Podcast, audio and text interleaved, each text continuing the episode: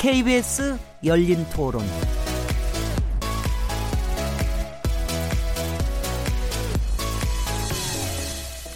안녕하세요.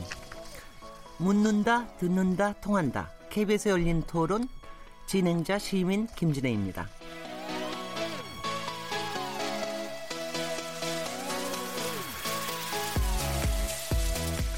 페미니즘에 대한 관심과 열기가 그 어느 때보다 뜨겁습니다.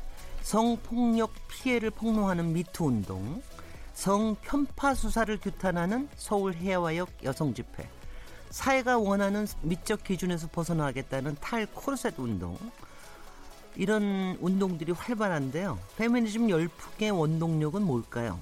일각에서는 남자다움을 강요하는 사회적 분위기가 남성들에게도 또 다른 억압을 주고 있다는 지적을 하기도 하는데요. 우리 사회의 젠더 감수성은 이래, 이대로 괜찮은 걸까요? KBS 열린 토론에서는 오늘부터 2주간 매주 금요일마다 젠더라는 제목의 특집 기획 토론을 이어가려고 합니다. 오늘은 그 첫 번째 시간인데요. 페미니즘 열풍과 우리 사회의 젠더 감수성이란 내용으로 얘기 나눠보겠습니다. 7월 20일 KBS 열린 토론 지금 시작합니다.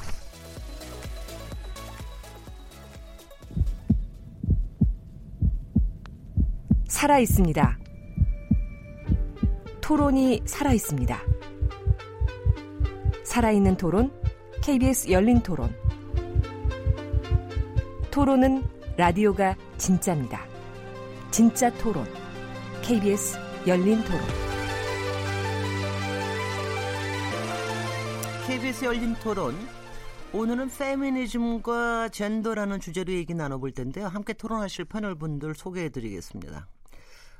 아, 먼저 남성으로 프로 레슬러로 격투기 해설가인 남성을 제일 먼저 소개드리는 것을 영광으로 생각합니다. 김남훈 스포츠 해설위원님 자리하셨습니다. 네, 안녕하십니까. 아, 여기저기 프로들에 많이 참여를 하시는데 꼭 격투기 해설, 해설이나 이런 것뿐만이 아니라 KBS 시사 프로그램 호루라기를 진행한 방송이기도 하신데요. 네. 지난번에 한번 나오셔서 호루라기에서 그 왜 지하철에서 일어나는 몰카들 그거를 잡는 그런 프로도 하신 적 있었다고 그런 얘기를 하셨어요. 네네. 네.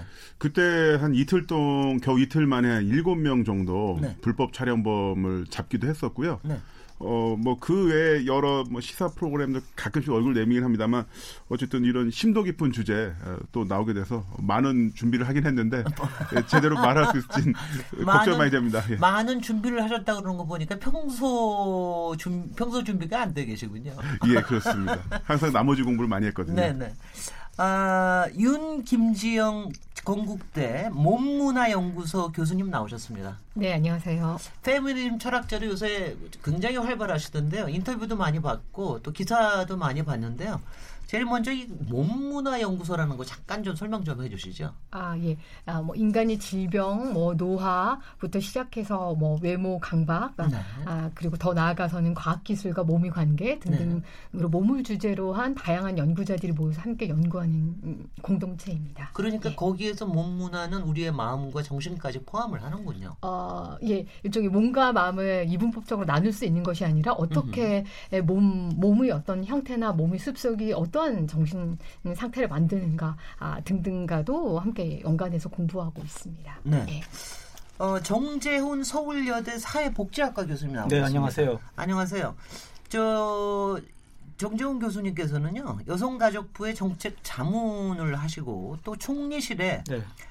양성평등위원회 위원으로 활동하고 계십니다. 네, 네, 네. 네. 왜, 왜 이런 일에 이렇게 활동을 많이 하십니까? 아, 개인적으로 어, 대학교 때부터 이제 페미니즘 공부를 했는데 그게 계기가 돼서 박사 논문도 뭐 이제 페미니스트 사회 정책 네. 이런 쪽으로 이제 썼고요. 네. 그래서 계속 이, 방, 이 방면으로 이제 사회 정책과 성차별 문제를 연결해서 계속 공부를 하고 있습니다. 그러다 네. 보니까 아무래도 그런 활동들이랑 또 연결되는 것 같습니다. 네. 또 한 분 패널이 계신데요. 서울지방변호사회 인권위원이신 이은희 변호사님 오실 건데요. 잠깐 좀 늦어지고 있어서 저희 먼저 토론을 시작을 하도록 하겠습니다. 아, 네분 패널 분들 정말, 정말 반갑고요. 그리고 이런 주제로 토론에서 열린 토론에서 제가 뭐 여러 토론 프로를 보긴 봤지만 열린 토론에서 하는 것도 이게 굉장히 신기한 지금 현상 중의 하나입니다. 앞으로 더 많은 토론이 좀 있기를 바랍니다.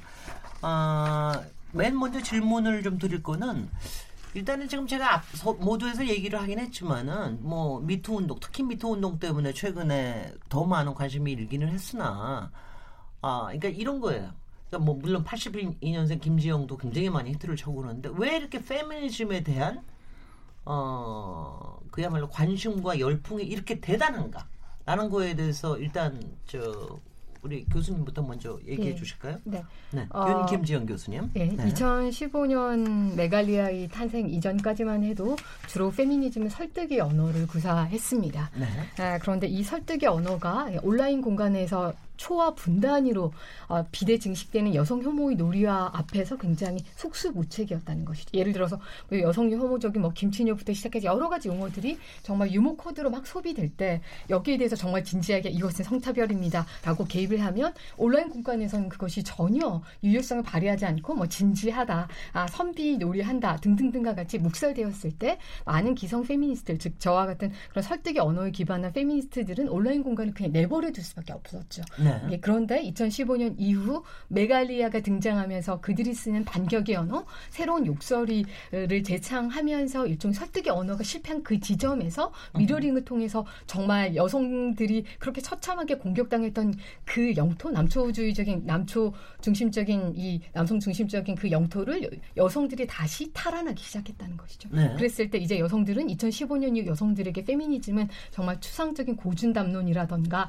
이론에서 있는 것이 아니라 정말 일상에서 만연한 여성 혐오의 이 사회 안에서의 살아남기 위한 생존 기술, 네. 최소한의 자기 방어 기술로서 정말 10대 여성부터 시작해서 20대, 30대 초반의 여성들이 온몸으로 페미니즘을 체화하기 시작했던 것입니다. 네.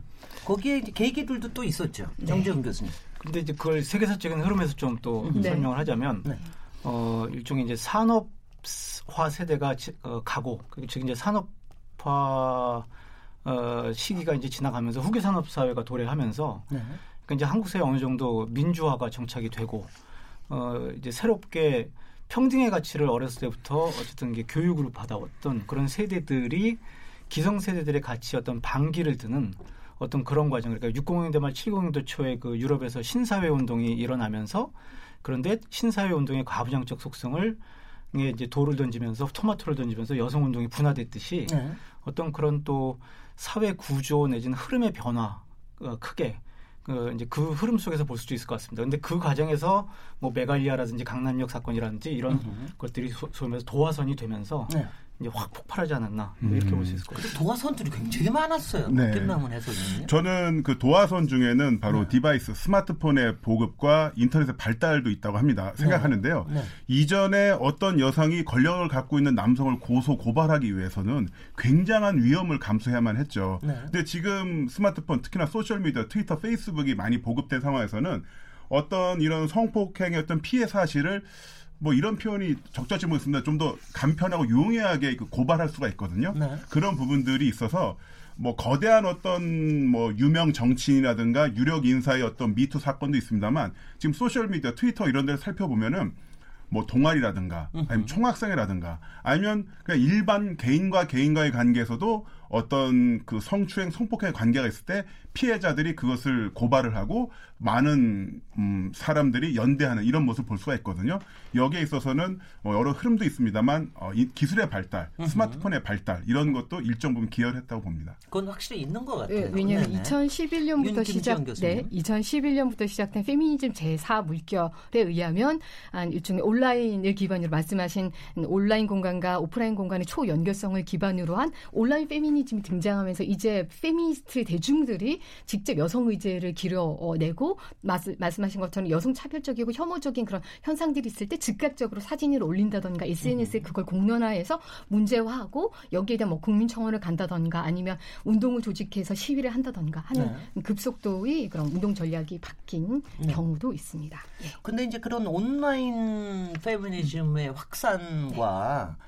지금으로 봐서는 이제 오프라인에서의 페미니즘과의 지금 약간의 이게 좀 뭐라 그럴까? 약간의 이제 좀 미스매치가 이게 뭐 속도에 관련된 건지 약간 그런 부분에 불화가 좀 있는 그런 상태입니까? 뭐 불화라고 표현하기에는 이제 좀 아직 네. 뭐랄까 미스매치라는 표현이 더 맞는 수도 있을 것 같아요. 부정합, 예, 부정합, 되는 거죠. 예, 불일치인데 네. 네. 그러니까 이제 기존의 오프라인으로 대표되는 저희가 이제 흔히 말하는 언니 페미니스트들 그러니까 기존의 여성 운동은 어, 민주화 운동의 그 범주 내에서 조직화 으흠. 나름대로 그 안에서 어떤 위계화 서열화 그런 것들이 돼 있었거든요. 네.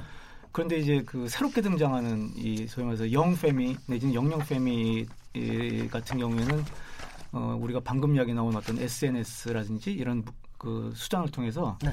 개별화된 그 비조직화하면서도 어느덧 이런 수단을 통해서 이제 조직화할 수 있는 그때 그때 네. 이슈에 따라서 으흠. 그러니까 상시 조직화가 아니라 이슈에 따른 조직화 네. 이런 게 이제 가능하게 된 이런 면에서 좀 차이가 나고 이건 네. 운동의 방식의 차이인데 네.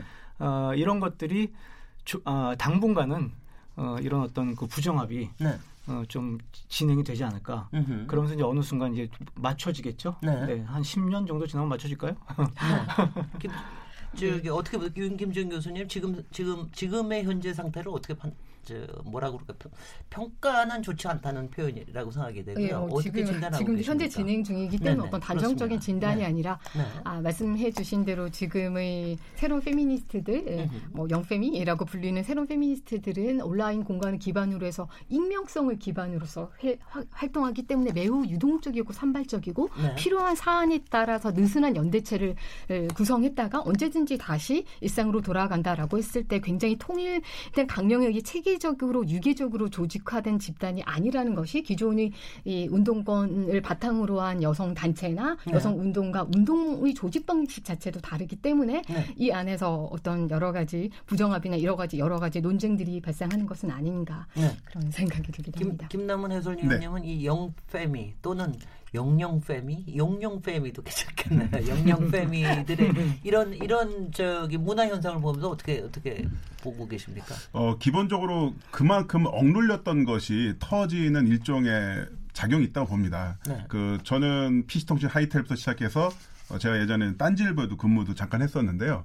이전에 보면 인터넷 매체 그 포털 사이트에서는 여성이라는 존재는 하나의 어떤 공공재라고 볼 수도 있었습니다. 예를 들어서 뭐 개똥녀 사건이라든지 여성이 분명히 피해자이고 여성이 분명히 이 사건에서 약자임에도 불구하고 그걸 가지고 선정적인 기사를 인터넷 매체가 기사를 써서 내보내면 그건 포털 사이트는 메인에 올리죠. 네. 그럼 포털 사이트는 여기에 대해서 트래픽을 취하고 인터넷 실력 없는 인터넷 신문사는 거기에 대해서 기사 제공료를 또 받고 또 거기에다가 어, 여성 혐오적 악플을 달면서 하루 정도 살아갈 치의 정의감을 충족하는 네. 예, 못난 남자들, 아, 못난 사람들이겠죠. 그런 사람들이 있었는데 이런 공동체가 형성돼 있었다가 이런 뭐 영팸이라고 될까요? 저는 용어에 대해서는 잘 모릅니다만 이런 분들이 나오면서 여기에 대해서 적극적으로 반향을 목소리를 낸다는 것은 어, 긍정적인 부분이라고 보고요. 그런데 그럼에도 불구하고 그 언론의 어떤 기사 헤드라인 다는 것을 보면은 아직까지도 갈 길이 멀다 이런 생각이 듭니다. 예를 들어서 여성이 가해자로서 누군가 좀 참혹한 표현입니다만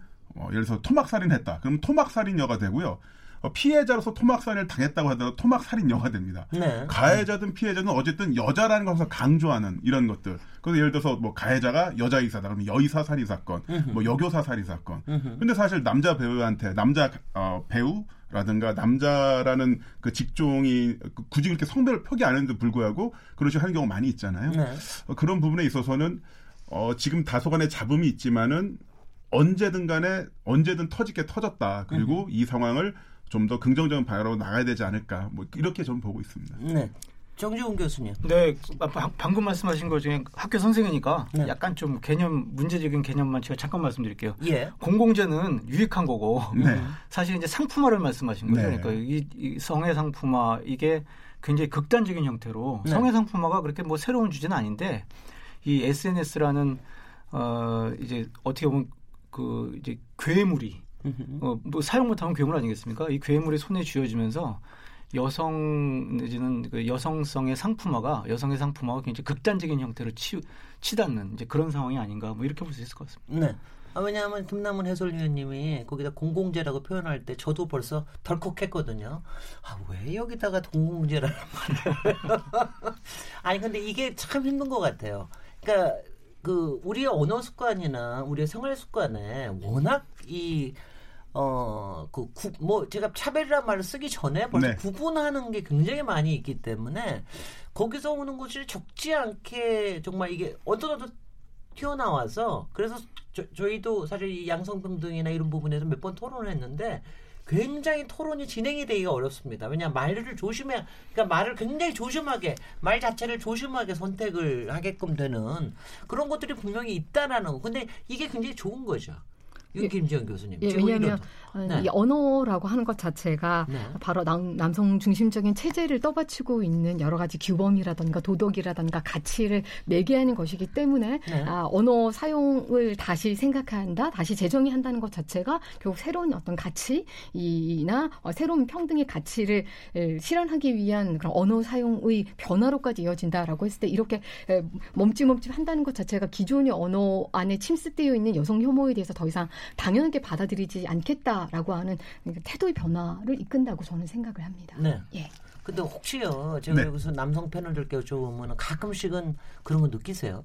그러니까 그런 그런 언어에서 아니면 그냥 우리가 뭐 언어에서 굉장히 많은 차별을 느끼거나 음, 그러는데 분명히 그런 차별적인 표현 용어 존재하죠. 예를 네. 들어서 저는 뭐 격투기 해설위원도 하고 있습니다만 네. 뭐 시합이나 해설에서 공식적 에서 그렇게 쓰지는 않습니다만 예를 들어서 뭐 경기를 하다가 먼저 태박 항복을 하면 뭐 관중석에서 종종 아 계집애처럼 먼저 항복선을 했다라든지 네. 이런 것처럼 어, 남성을 좀 더 위에 두고 여성적인 네. 것을 뭐 그렇지 않은 것을 두는 그런 네. 표현들은 네. 실제로 많이 사용되고 있죠. 네.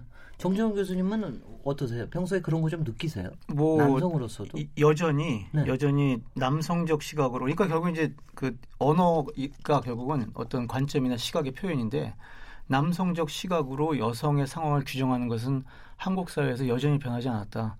그러니까 뭐 여의사, 여검사에 대한 문제 제기를 떠나서 예를 들면 예능 프로그램 한번 보세요. 그런 네. 거서 어, 한 40대 그 작년 아재 그 MC들이 쭉 있는 상황에서 어, 이제 10대 뭐 후반, 20대 초반 그 여성들이 나오면은 뭐 좋아하다가 음흠. 뭐 이렇게 그 시각 속에서 뭔가를 시키는 오락 같은 거 굉장히 많이 진행하잖아요. 네. 근데 그 중에 이제 20대 후반에 그 여성 연예인 끼어 있으면 뭐 할머니 나오셨다라든지 음흠. 이거 굉장히 그 이제 그, 그 똑같은 상황에서 그 여성을 그런 식으로 이제 규정하는 그런 것들. 음흠. 그러니까 어 굳이 무슨 여의사 의사의 구별이 아니다 하더라도 어 사용하는 언어 자체가 어, 굉장히 그 이제 남성의 시각에서 여성을 줄 세우게 하거나 이제 규정하는 그런 것들이 굉장히 많은 거죠. 그래서 제가 안 봅니다. 제가 예능을 보고 있다 보면은 특히 우리 저기 쫙 남성들 나와가지고 하는 거 보면은 그러니까 중간에 하도 덜컥덜컥거려가지고 도저히 보고 있을 수가 없더라고요. 자주 그러니까, 보시고 자주 비판하셔야죠. 아니 근데 아니 근데 그걸 갖다가 다 이렇게 비판하기도 쉽지 않아서 아 피곤해서 그래서 아 근데 이제 그런 거죠. 여전히 사회 권력상 우리 우리 사회 방, 권력 구조상 위계상 그런데 또 여성이 안 나갈래 안 나갈 수가 없잖아요. 그걸 통해서 어떤 또 기회를 잡기도 해야 되기 때문에 그러니까 이제 자꾸 이제 악순환이 반복이 되는데 윤김정 교수님께서는 몸문화연구소에서 이런 저 어, 뭐 방송계라든가 저널리즘의 이런 문제들 같은 것들 많이 지적을 하십니까? 어, 예, 가끔씩 뭐 어, 일종의 드라마나 뭐 네. 나의 아저씨라고 했던 그 드라마가 겨냥하는 바나 네. 아, 뭐 아니면 로리타 컴플렉스가 어떻게 대중 매체에서 확산되어 하위 문화였던 로리타 아, 컴플렉스라고 하는 것들이 대중 매체로 수면 위로 어, 떠오르게 됨으로써 이제 거의 대부분 여성 여자 아이들 주류 으흠. 메이저 아이돌들이 입는 뭐 의상이거나 말투라던가 화장법 이 어떻게 성인 요소를 가장 음, 일종의 소화와 같이 만들고 네. 어, 어린 아이는 정말 과잉 성애화에서 어른처럼 만드는 이 두 가지 전혀 다른 나이대의 미성년과 성인 여성들 간의 이중적인 음, 일종의 남성의 성적 소비 대상으로 만드는 그런 전략이 무엇인지에 대해서도 예, 예 분석을 하고 있긴 합니다. 그런데 네. 말씀하신 것처럼 남성들이 주류가 되고 있는 예 능 안에서는 여성 항상 선택될 수밖에 없고 네. 남성들은 여전히 여성들을 두 명이서만 모여도 일종의 예쁜 여자, 못생긴 네. 여자, 나이든 여자와 젊은 여자라고 하는 일종의 분열 정책을 통해서 이름 짓기를 통해서 일종의 유머 코드를 귀로 올린다라고 했을 때 여성 중심, 여성이 중심이 된 여성 패널 중심인 그런 새로운 예능도 기획되어야 새로운 우승 코드가 나오지 않나 그런 생각이 들기도 합니다. 가끔 예. 그, 가끔 그런 프로들을 봤습니다. 예. 가끔 그런 프로도 봤는데 저 장수를 못 하더군요. 예. 금방 소멸해 버리더군요. 어, 그게 저기 앞으로도 공감대를 조금 넓혀야 된다라고 하는 뭐 이런 부분도 있는데요. 이제 이제 그 이, 이런 상황들이 어, 이런 상황들이 이제는 이제 각 개인의 문제에서 머무르지 않고 이제 많은 사람들이 공유하는 체험이 돼서 그걸 온라인에서 많이 공유를 하다가 이제 오프라인으로 나오는 네. 이런 과정인데 바로 해화역 집회, 네. 해화역 집회가 지금 이제 3차에 걸쳐서 앞으로 어, 다음 달 8월 초에 4차가 계획이 돼 있는데 여기서 나오는 이 에너지와 또 그 숫자와 그리고 거기서 나오는 이 과격한 공격성과 이런 부분들에 대해서 어 지금 이제 사회가 깜짝 놀라고 있는 것 같아요. 왜 이렇게 깜짝 놀라고 있는 것 같습니까? 아, 윤 김정 교수님 어떻게 어, 해석하세요? 일단 여성 단일 의제로 6만여 명이 모였다는 것 자체가 이 사회에 커다란 파장을 일으켰고 많은 경우 남성 중심적인 체제의 일종 위협이나 균열을 일으킬 수 있다라고 읽혔기 때문에 아마 여성 시위가 6만여 명이고 이대로 놔뒀다간 여성 시위가 10만여 명까지 갈 수 있다라고 하는 네. 음, 두려움이 있을 때 일종의 여성 시위에 대한 끊임없는 과격 시위다, 뭐 혐오 네. 시위다라고 하는 더 씌우기가 이렇게 언론사를 중심으로 해서 계속해서 진행되는 것은 아닌가 그런 생각이 생각이 들어요. 아니 근데 음. 참 이런 거 말이죠. 이거 사실은 우리 현대사의 처음이라고 뭐 지난 100년 동안 처음이라고 뭐 그러지만 저는 반만 년 만에 처음이라고 생각을 하는데 아니 반만 년 만에 처음에 이 역사적인 위협을 달성을 했으면 뭐 사회에서 야 이거 참 근사하다 이래줘야 되는 거 아니에요? 어떻, 어떻습니까, 정기영 교수님? 그런데 어, 이제 민주화 운동의 맥락에서 조직화된 여성 운동이 전개가 되다가 어, 이제 정말 조직화되지 않은 자주적 여성 운동이 이제 표출되기 시작하는 거거든요. 네. 근데 그런 역사적 과정이 유럽에서 어, 한 이제 한 40여 년 전에 전개가 됐는데 네. 그러면은 유럽이 지금 성평등한 사회냐? 서유럽이 네. 상대적으로 성평등하지만 여전히 네. 어, 가정폭력, 성폭력의 문제, 성별 인구 격차의 문제 존재하고 있거든요. 그럼요. 그러니까 우리나라는 이제 시작하는 상황이다. 음흠. 물론 어, dynamic Korea 아닙니까? 네. 그러니까 이제 유럽이 한 40년 걸려서 어, 이룩한 어떤 성과를 우리나라는 뭐 10년, 20년 또 SNS란 또 다른 수단들이 이제 있으니까 어, 좀 속, 변화 속도가 빨라질지 모르겠지만 음. 네. 이제 인, 이제 첫걸음 내딛었다. 뭐 이렇게 좀 진단을 할 수 있을 것 같습니다. 제가 보기엔 김남원 해설위원님은 네. 박수 많이 치셨을 것 같은데 어떠세요? 아 저는 그렇게 지난번 방송에서 네. 박사님께서 서프로젝트 말씀하셔가지고 네네. 그 영화가 있더라고요. 네네. 그 찾아봤어요. 아 멋있어요. 네. 봤는데 네. 보니까 그 중간에 그 모드 와츠라는 인물의 대사가 있었는데 우리는 창문을 깨고 불을 지릅니다. 전쟁만이 남자들이 알아들을 수 있는 언어이기 때문이죠라는 대사가 있는데 그 대사가 어쨌든 간에 만약에 이 좀 과격함이란 측면에서는 분명히 저는 같이 비판받을 부분이 있다고 합니다. 생각을 합니다. 왜냐하면 그 서프로젝트 운동 하셨던 분들도 아직 사면 복권된 건 아니더라고요. 방화라든가 그렇죠. 건조물 네네. 침입이라든가 폭탄 설치 같은 부분에 대해서는. 네.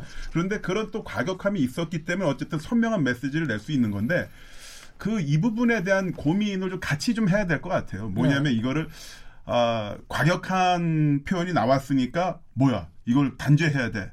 라고 할 수도 있겠지만 왜 여기까지 나왔느냐.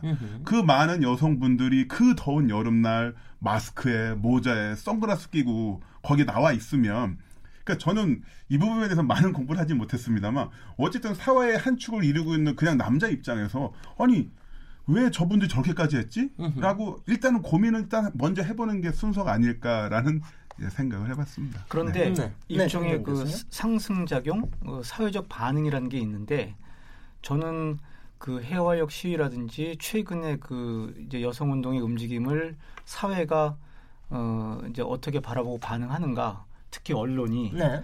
어 이게 만약에 어 성별 임금 격차라든지 음흠. 어 무슨 다른 어떤 여성 어, 이슈였다고 한다면 이렇게 언론이 또 사회적 반응이 뜨거웠을까? 이게 결국은 어, 언론이 성 상품화시키기 쉬운 음흠. 어떤 성, 네. 섹슈얼러티의 문제거든요. 네. 여성들로부터 여성들 입장에서 절실한 건데, 그러니까 어, 문제 제기 이제 공감을 하고 그런데 그것을 소비하는 언론의 반응이 나름 엉뚱한 방향으로 내지는 잘못된 방향으로 뜨거워요. 네, 얘기 좀 해주십시오. 네, 그러니까 네. 그 이제 아주 자극적인 그 일부 그 일탈적인 현상들을 으흠. 이 이제 그 이 여성 운동, 이 새, 새로운 여성 운동의 어, 그룹들이 하는 어떤 일반적인 흐름이라든지 네. 그렇게 묘사를 한다든지 아주 자극적인 뭐, 뭐 우리 나왔던 그 태아 그 이제 사진부터 시작해서 어 아주 그 자극적인 남성에 대해서 자극적으로 그 이제 뭐 뒤에 칼 이렇게 들이대고 음. 찍은 사진들 뮤팡하는 네. 일탈적인 일부 일탈적인 행위들이 있어요. 그런데 네. 그런 것들이 언론 입장에서는 사실 이제 굉장히 그 상품화시키기 좋은 소재들이거든요. 그러니까 네. 이게 그 본말이 전도되는 의미에서 네. 나름대로 이게 인용 보호를 하면서 네. 아주 뜨거운 반응을 한단 말이에요. 음흠. 그러니까 또 그 뜨거운 반응에 또 상승 작용이 일어나기도 하고 음흠. 그래서 어 이제 사회적 관심사가 높아지고 있는 건 맞는데 이게 어 그 높아지는 과정에서 어 사회가 과연 어, 어떤 관점에서 이 반응하고 있는 이 반응의 그 이 반응의 수준이나 어, 열기가 그 올라가고 있는지 그거는 저희가 좀 냉정하게 바라보고 문제 제기를 할 필요가 있지 않을까 네. 네. 그런 생각이 들어요. 일단 윤 김정 교수. 네, 일단 네. 불법 촬영 편파 수사 규탄 시인 여성 시위와 어마드는 일종의 행위하고. 동일한 그룹이 아니기 그렇죠. 때문에 네. 마치 해화역 시위, 광화문 시위 앞으로 있을 광화문 시위를 어마드 시위와 일치한 등치시키는 것 자체가 일종의 지금 있는 디지털 성폭력을 근절하고자 하는 여성들 운동이 그 목적 자체를 흐리는 것이고요. 네. 그리고 말씀하신 그 어마드에서 낙태아를 연상시키는 그런 훼손 사건 같은 경우에는 이미 그 사건이 사실관계를 확인하지 않은 이미지 조작물이었고 그 이미지가 무엇이었는가라고 하면 낙태 반대 진영에서 네. 여성들에게 낙태를 하는 것에 대한 죄책감과 공포감을 불러일으키기 위해서 모형으로 5, 6개월 된 태아를 모형으로 만들어서 그렇게 난자한 사진을 여성들에게 배포를 했던 그것을 일종의 오마드 그룹이 가져와서 어 이제 여성은 항상 이 사회에서 여와 태아의 관계 여성과 태아의 관계 안에서 끊임없이 가부장적인 사회에서는 여성이 끊임없이 굉장히 태아에 대해서 애착을 가지거나 네. 아니면 임신 중절 시술을 해야 할 때 엄청나게 죄책감을 가지거나 이 딱 두 가지 종류의 감정 구조뿐이 없었는데 네. 그걸 가져다가 일종의 비틀면서 어떻게 여성이 이두 가지 남성 중심적인 감정 구조가 아닌 다른 감정 구조 반응성을 보여줄 수 있는가를 보여줬는데 분명히 그 부분에서는 사회적으로 합의된 넘어서지 말아야 될 일종의 마지노선을 넘었다는 것 안에서 충격과 경악을 불러일으킬 수밖에 없었던 전술이었다는 것은 아, 예 맞, 맞습니다. 하지만 네네. 해화역 시위 그 여성 시위 와 워마드 그룹에서 하고 있는 그런 행동들을 같은 선상에서 연이어서 이야기하는 것 자체가 이미 이 해화역 시위에 대한 그 본질을 흐리는 건 아닌가 좀 네. 약간 분리해서 얘기해야 한다라고 네, 생각합니다. 그건 확실한 것 같아요. 해화역 시위를 거, 기에 네. 주역이 되는 주, 저기 뭐 그것도 확실한 조직은 아닌 것 같은데 네. 거기는 이제 불편한 용기라고 하는 일종의 온라인 그것도 온라인 모임이라고 얘기를 하고요. 그리고 아마 그 온라인 모임은 불편한 용기는 지금 정부하고도 여러 정책에 네, 대해서 지금 뭐 같이 토론하고 있다고 얘기를 하고요.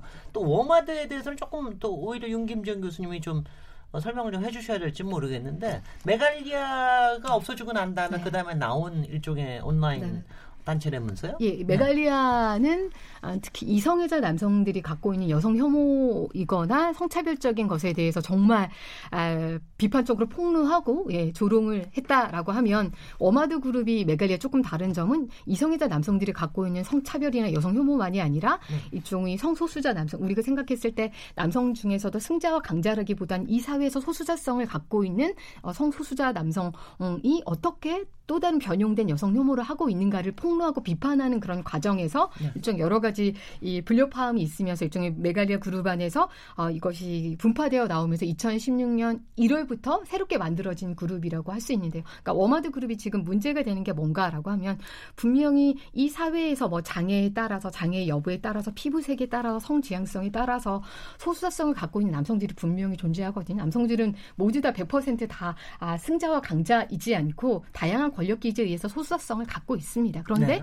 이러한 소수자성을 갖고 있는 남성이라 할지라도 음. 자신이 갖고 있는 남성이란 성 정체성이 강자성에 의해서 일종의 여성 혐오나 아, 여성 착취를 저지를 수 있는 그런 권력이 있다는 것이죠. 그랬을 때 같은 성소수자 그룹이거나 같은 장애인 그룹이라 할지라도 남성 장애인이나 남성 성소수자보다 여성 성소수자나 여성 장애인이 더 중증적인 차별에 놓을 수 있다는 것에 대한 어떤 강력한 문제 제기라고 했을 때 분명히 페미니즘적인 반론에서 유의미합니다. 네. 그런데 오마드 그룹이 문제가 되는 것은 정말 그런 음, 성소수자 남성이나 장애 남성과 같이 이 사회의 소수자 남성이 어떻게 자신이 남성의 강자성을 여성 혐오로 어, 구축해내는가에 대해 대한 그런 적합한 포인트를 잡고 이걸 비판을 하면 이건 비판인가 동시에 페미니즘적인 분노이지만 한 여기에서 넘어서서 성소수자 남성이나 장인 남성 일반화함과 동시에 그들이 갖고 있는 분명히 차별적인 현실에서 소수자성을 갖고 있다는 것 자체를 인정하지 않은가 동시에 그들을 그냥 일반화해 버리는 것에는 네네. 혐오의 음. 지점이 있기 때문에 네. 정말 워마드 그룹에서는 분노와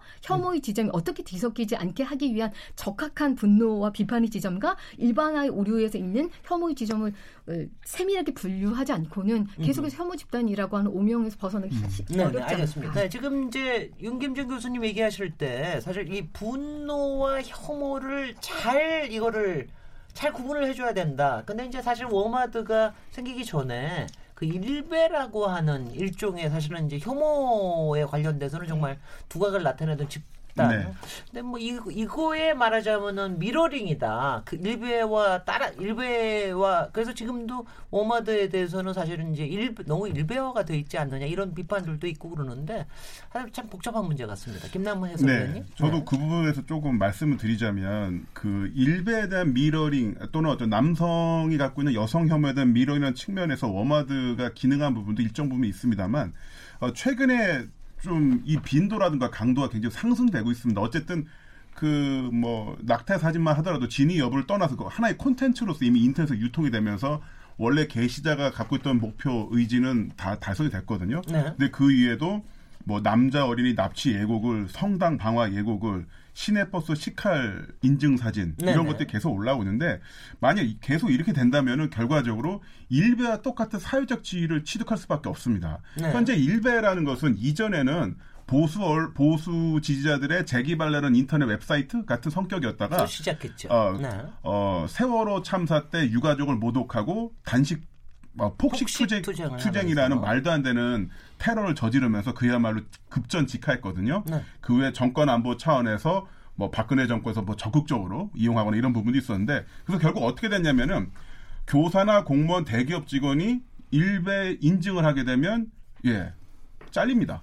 예, 아니면 네. 본인의 그 인사고과에 문제가 생기고요. 으흠. 일배 로고가 들어간 방송물이 방송되면 KBS 연예가 중계에서도 한번 얼마 전 사고 일어났다가 크게 한번 사고를 했었고요. 네. SBS 같은 경우는 최근 작년 말에 일배 사고가 10번 정도 있었습니다. 그러자 네. SBS 사장 명의로 박정훈 사장 명의로 또 한 번 이런 사고가 일어나면 제작진 중징, 중징계 하겠다. 으흠. 일베 로고 노출만으로도 중징계 하겠다고 사장 이름의 담화문이 발표가 됐습니다. 즉 이렇게 된다면은 계속 똑같은 자극적 표현으로만 분노만 계속 노출하게 된다면은 일베를 계속 미러링하게 되고 그러면 그 미러링이 아니라 이제 모방 범죄가 되고요. 네. 그럼 일베와 똑같은 사회적 지위를 갖게 되는데 어, 지금 이 시점에서 조금 생각을 달리 해보면 어떨까라는 이야기를, 뭐, 저도 아까 이제 소장님이 말씀해 주신. 아, 소장님이 아니에요. 아, 저는 그냥 소장님 이야기 있습니다. 예, 네, 네. 아, 교수님이 말씀해 주신 네. 거랑, 네. 뭐, 저도 비슷한 생각입니다. 네. 어, 이 분노와 합리 그러니까 분노로서 반응하는 것과 네. 합리적인 선택 사이에서 이제 선택으로 좀 더 가준다면 어떨까라는 네. 안타까운 마음이 있는 거죠. 네, 지금 여기 시점에 우리 저 오늘 늦으신 이은희 변호사님께서 지금 막 들어오셨습니다. 아, 지금 이제 이 관련되는 여러 활동을 좀 하고 계실 계실 거로 알고 있는데 지금 저희가 먼저 좀 시작을 좀 했습니다. 네, 안녕하세요. 이은희 변호사입니다. 너무 죄송합니다. 네, 저희가 시작을 했는데 제가 여기서 잠깐만 좀 질문을 드릴게요. 관련되는 어, 그야말로 송사나 이런 부분에 관여가 되시거나 뭐 맡고 계시거나 그런 적이 있으세요? 지금 다 너무 많이 하고 있고요. 네. 예를 들어 현재 지금 양예원 씨 사건 그 제가 양예원 씨 피해자 지원 변호사거든요. 알겠습니다. 그리고 이제 네. 그 부분에 대해 2차 가해로 일어나는 게 일종의 이제 네. 보면 일베 같이 막 쓰고 조롱하고 막 이런 어떤 악플이라든가 적극적으로 영상 뭐 사진물 올리잖아요. 네. 이제 그 부분에 대해서는 여성가족부에서 이제 일부 이제 좀 이건 너무 문제가 있으니까 한두 가지 정도는 지원을 피해자에 대해서 해줘야 되지 않겠냐라고 하는 그 부분에 대해서도 지원하고 있습니다. 아, 네. 그런 활동을 쭉 하고 계시군요. 예, 그렇습니다. 평소에 많이 심정적으로 많이 고통스러워 고통스러우시겠어요? 네, 고통스럽습니다. 왜냐하면 그 한국 사회가 물론 이제 워마드가 하는 행동은 굉장히 우려스럽고 그 걱정되는 부분들이 많지만 네. 사실은 그 이전에 이미 사실 일베라든가 여혐